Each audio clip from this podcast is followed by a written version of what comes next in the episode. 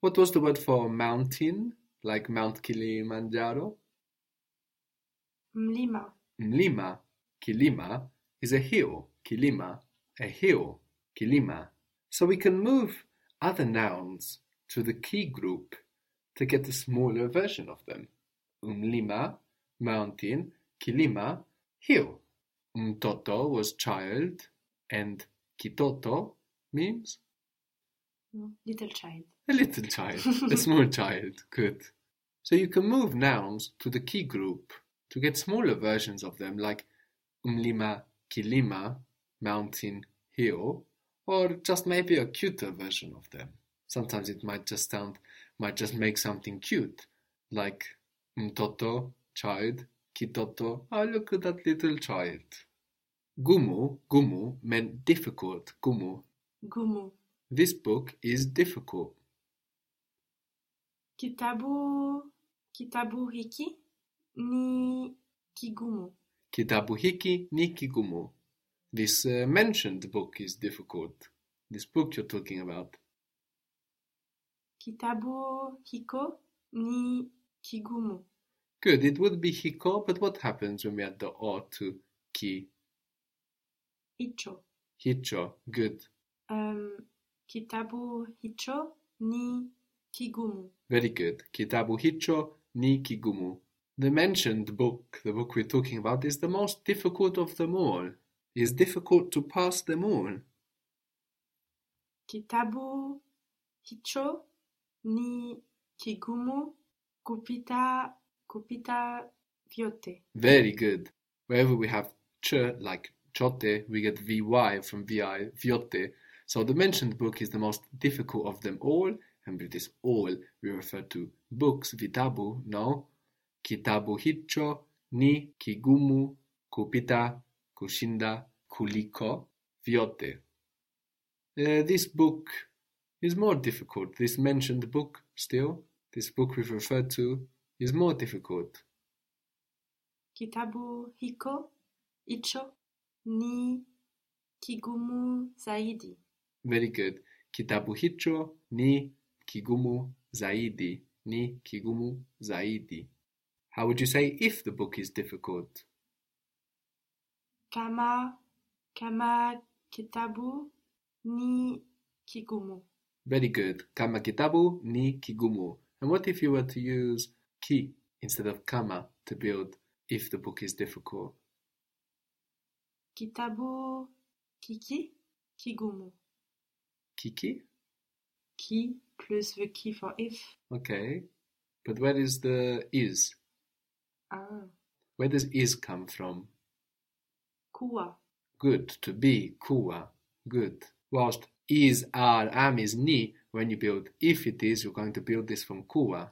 So if it is, Kikiwa. if the book is difficult. Um, kitabu kikiwa kigumu. Good. Kitabu, kikiwa, kigumu. So we've seen these two uses of ki, no? Ki for the noun group, which we can move other nouns into, we've seen, like umlima, kilima, to make them smaller or cuter, and the ki for if in verbs.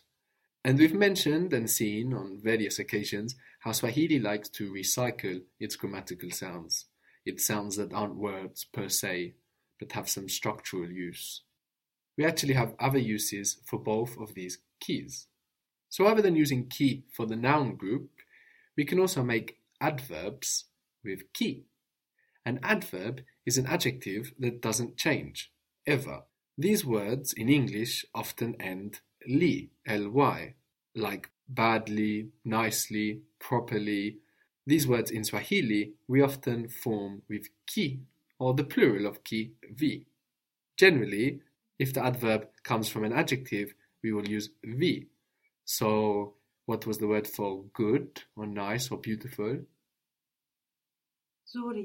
Zuri. Vizuri. Vizuri means nicely, properly, or well, well, which really in English means goodly, let's say. We saw kujibu, which meant to answer, kujibu. Kujibu. How would you say answer? Jibu. Jibu. Answer properly. So we can use well, like properly, answer well, answer properly. Jibu vizuri. Jibu vizuri. Answer me properly. Mi jibu vizuri. Vizuri. Nijibu vizuri. Answer me properly. The children did well. The children did well. Watoto walifanya vizuri. Very good. Watoto walifanya vizuri. So we have zuri, good, nice, and then, you know, vizuri, nicely, goodly, properly, well. And we don't have to worry about changing vizuri. It's an adverb. It means it never changes. So mostly with adjectives, we add v to get the adverb, but we do have an important exception. What is small? Dogo. Dogo. Kidogo means a little, slightly, quite. Kidogo. Kidogo. So we see some of these translations end li, now slightly, but not all of them, a little, quite. Adverbs can take many forms, both in Swahili and in English. What was the word for difficult? Gumu. Gumu. How would you say this job is a little difficult? This job is a little difficult. Kazi. Is kazi in the N group? Yes. Kazi hi ni mm, ngumu kidogo. Very good. Kazi hii ni ngumu kidogo. So you matched gumu because it began with a G. We saw that adjectives starting Z, D, or G take an N to match with the N nouns, like gumu, dogo, zuri. Kazi hii ni ungumu kidogo. This job is a little difficult. What if you mean uh, this job that you're talking about is a little difficult? Kazi hiyo ni ngumu kidogo. Very good. Kazi hiyo ni ungumu kidogo. The word for water was maji, maji, Maji. maji. You can also use kidogo in this way to say a little water. So how would he wants a little water be? Anataka ma, maji, maji kidogo. Very good. Anataka maji kidogo. So whilst we generally add v to adjectives for the adverb, if we get the adverb from a noun, then we will probably add ki. So tell me again the word for child. Mtoto. mtoto. Kitoto, other than a little child, we saw we can move this mtoto into the ki group to get a little child. Treating it like an adverb, kitoto, we get childishly or like a child. Kitoto. Kitoto. How would you say you read like a child? Unasoma kitoto. Unasoma kitoto, you read like a child. And we saw that little child is Kitoto. Also kitoto. Good.